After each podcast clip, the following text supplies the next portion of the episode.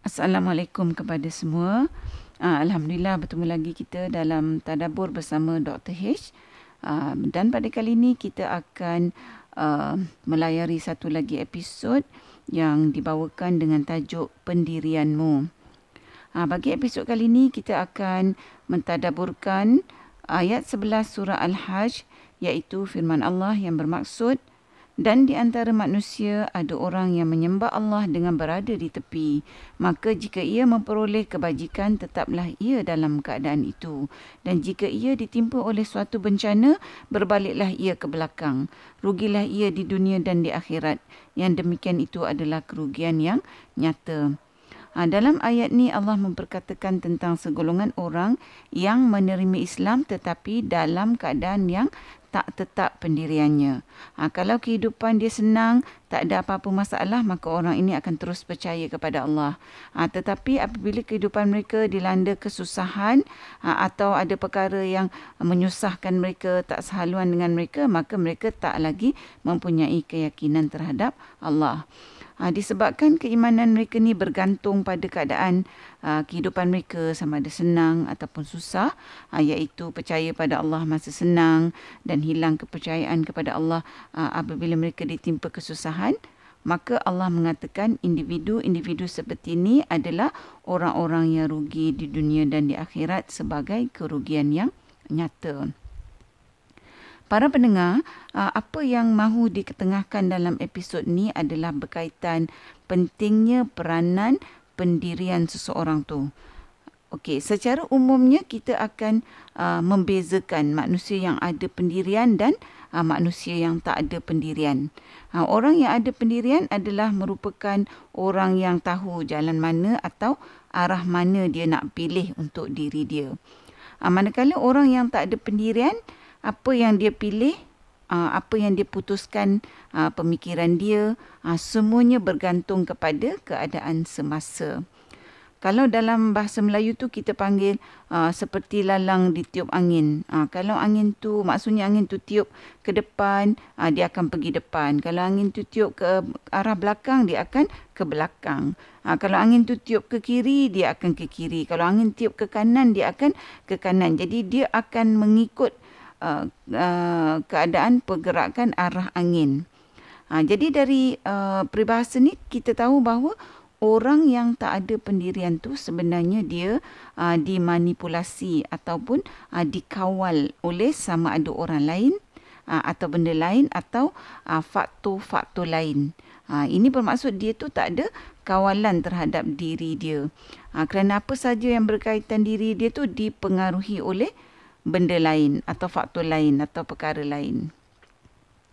Uh, kerana itulah dalam ayat 11 surah Al-Hajj ni Allah mengatakan bahawa ada di antara manusia yang tak ada pendirian setelah dia mengaku memilih Islam uh, keyakinannya tu tak tetap Ha, sebab apa keyakinannya tak tetap? Kerana keyakinannya dipengaruhi oleh uh, keadaan hidupnya iaitu uh, dia Islam apabila dia rasa Allah buat baik pada dia dan dia kufur apabila dia rasa uh, keimanan dia pada Allah ni menyebabkan berlakunya keburukan dalam hidup dia.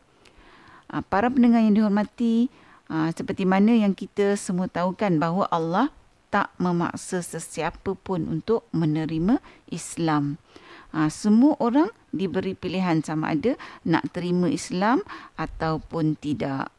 Ha, secara umumnya kalau kita ni ha, dah memilih satu pendirian, kita sepatutnya terus berpegang pada pendirian tersebut.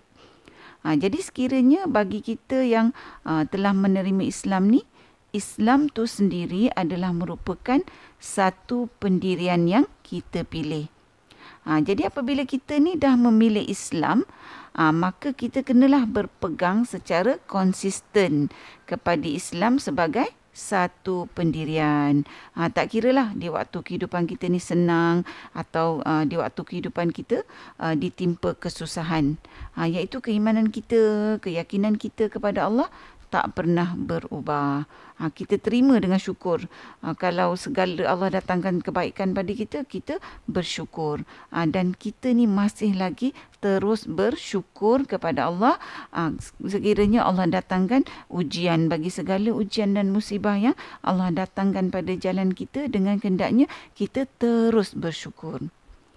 Ha, jadi kalau kita ni para pendengar jelas tentang pendirian yang kita telah pilih uh, iaitu dalam konteks sebagai orang Islam uh, maka tak kisahlah kan kalau orang nak kata apa pun tentang pendirian Islam yang kita uh, pilih tu maka pendirian Islam kita tu tak akan tergugat. Okey saya bagi contohnya eh, dalam bab hijab iaitu menutup aurat. Uh, kita semua tahu kan bahawa ramai orang uh, mempertikaikan uh, hal menutup aurat ni. Uh, khususnya orang bukan Islam. Kalau kita tengok di seluruh dunia orang-orang bukan Islam uh, mempertikaikan isu menutup aurat di kalangan uh, wanita Islam.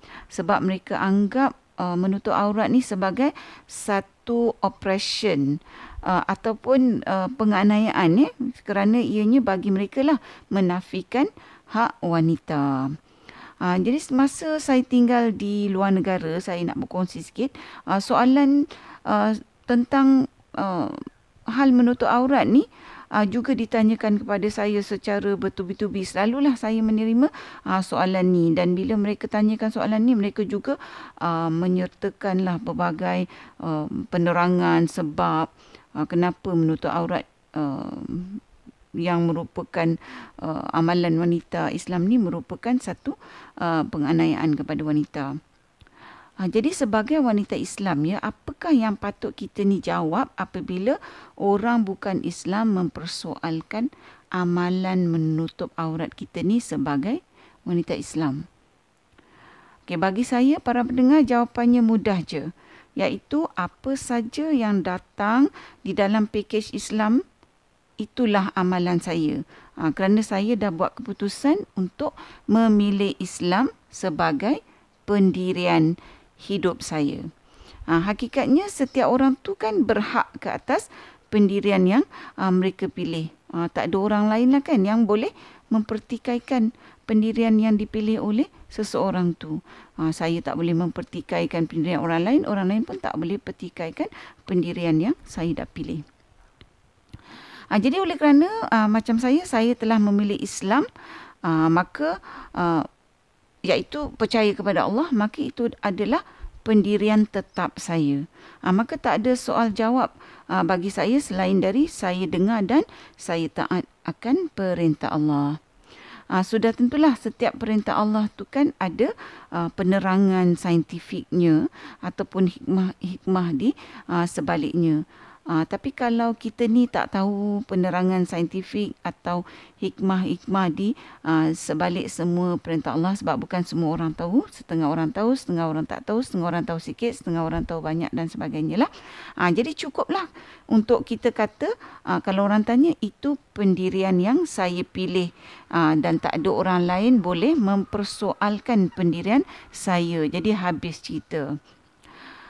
Para pendengar, um, bercakap tentang orang bukan Islam mempertikaikan uh, wanita Islam menutup aurat ni uh, teringat pula saya pada uh, satu pengalaman peribadi saya lah iaitu perbualan saya dengan seorang rakan yang beragama Kristian uh, yang mana rakan saya ini merupakan seorang rakyat Amerika. Uh, dalam perbualan saya itu rakan saya ni uh, dia mengatakan pada saya bahawa kata dia Tuhan mahukan saya ni jadi Kristian macam dia. Ha, kerana dia kata kalau saya jadi Kristian nanti hidup saya akan sentiasa senang. Ha, lalu saya cakap pada dia lah. Bagaimana mungkin saya uh, ni dapat menerima agama yang Tuhannya adalah tiga. Ha, saya tanyakan pada rakan saya tu. Eh kalau Tuhan tu boleh lebih daripada satu. Uh, saya kata kenapa ya Presiden Amerika tu seorang je bukannya tiga. Ha, lalu rakan saya tu pun terdiam berubah air muka dia. Ha, saya katakan pada dia sebab dia tak jawab kan saya katakan pada dia tentulah Amerika tak boleh ada tiga presiden sebab kalau ada tiga presiden negara Amerika Syarikat akan jadi huru hara. Kenapa? Sebab susahlah uh, tiga presiden nak buat satu keputusan semuanya berfikiran sama saja. Sebab hakikatnya realiti kehidupan tiap-tiap individu mempunyai pemikiran yang uh, berlainan. Ha, lepas saya cakap ni, ha, saya katakan pada rakan tu, ha, sebab itulah saya memilih Islam sebagai pendirian saya iaitu agama yang hanya punya satu Tuhan yang menguasai sekalian alam. Ha, lepas tu saya cakap pula pada rakan saya itu apa yang rakan saya itu katakan pada saya awal tadi. Ha, awal perbualan kami tu ha, saya cakap pada dia. Ha, saya kata mungkin Tuhan mahu awak menjadi Muslim. Bila saya cakap macam tu rakan saya tu pun ha, membalas dengan muka yang sangat serius. Dia kata pada saya, saya akan hidup dan mati sebagai seorang Kristian dan saya tidak mempersoalkan agama saya. Saya dengar dan saya taat. Jadi para pendengar, ha, beginilah caranya. Juga apabila orang mempersoalkan agama Islam, apa yang kita tahu, kita beritahu. Dan sekiranya mereka mempersoalkan lagi dengan pelbagai soalan, ha, sebab dia nak buktikan kebenaran pemikiran dia tu, ha, maka kita jawablah macam mana rakan Amerika saya tu jawab pada saya. Ha, saya dah ambil ni sebagai pendirian saya, saya dengar, saya taat, saya tidak mempersoalkan. Ha, jadi kita tak perlu bersoal jawab ha, nak menegakkan pendirian kita tu ha, kerana pendirian kita sebagai seorang Islam tu adalah memang pendirian yang benar. Ha, jadi kita tak perlulah lagi nak menegakkan kebenaran atas perkara yang memang secara mutlaknya adalah benar. Para pendengar yang dihormati, uh, Allah nyatakan dalam ayat 11 surah Al-Hajj bahawa sesetengah orang beriman tu ada kalanya berada di tepi. Ha, jadi mengapakah Allah mengatakan ha, mereka yang pendiriannya uh, tidak tetap tu berada di tepi? Sebab posisi di tepi itu berada dalam keadaan yang tak stabil kalau kita bandingkan dengan posisi di tengah. Ha, oleh itu para pendengar kita kena pastikan bahawa pendirian kita yang dah memilih Islam sebagai agama kita ni ha, pada setiap hari, pada setiap masa pendirian kita tu mestilah berada dalam keadaan teguh dan stabil iaitu kita ni sentiasa berada di tengah-tengah bukannya di tepi macam orang-orang yang Allah nyatakan dalam ayat 11 surah Al-Hajj tu. Ha, supaya dengan kita ni berada di tengah ha, dengan pendirian kita yang tetap secara istiqamah ni mudah-mudahan Allah menjadikan kita sebagai orang yang beruntung di dunia dan di akhirat. Uh, tak seperti orang yang menyembah Allah dengan berada uh, di tepi dalam keadaan yang tak stabil. Yang Allah katakan mereka ni adalah orang yang rugi di dunia dan di akhirat. Dan kerugian di dunia dan di akhirat ni adalah merupakan satu kerugian yang nyata secara mutlaknya. Para pendengar yang dihormati uh, dengan izin Allah Mudah-mudahan kita semua mendapat manfaat yang sebaik-baiknya dari perkongsian kita pada kali ini. Ha, semoga bertemu lagi ha, di episod yang seterusnya. InsyaAllah. Assalamualaikum. Sekiranya anda merasakan bahawa perkongsian tadabur bersama Dr. H ini memberikan manfaat kepada anda, saya ingin mengajak anda untuk menyertai saya bergabung usaha menyemarakkan amalan tadabbur Quran dengan memanjangkan perkongsian ini kepada orang lain. Serta jangan lupa untuk tekan butang follow untuk mengikuti episod-episod yang seterusnya. Subhanallah walhamdulillah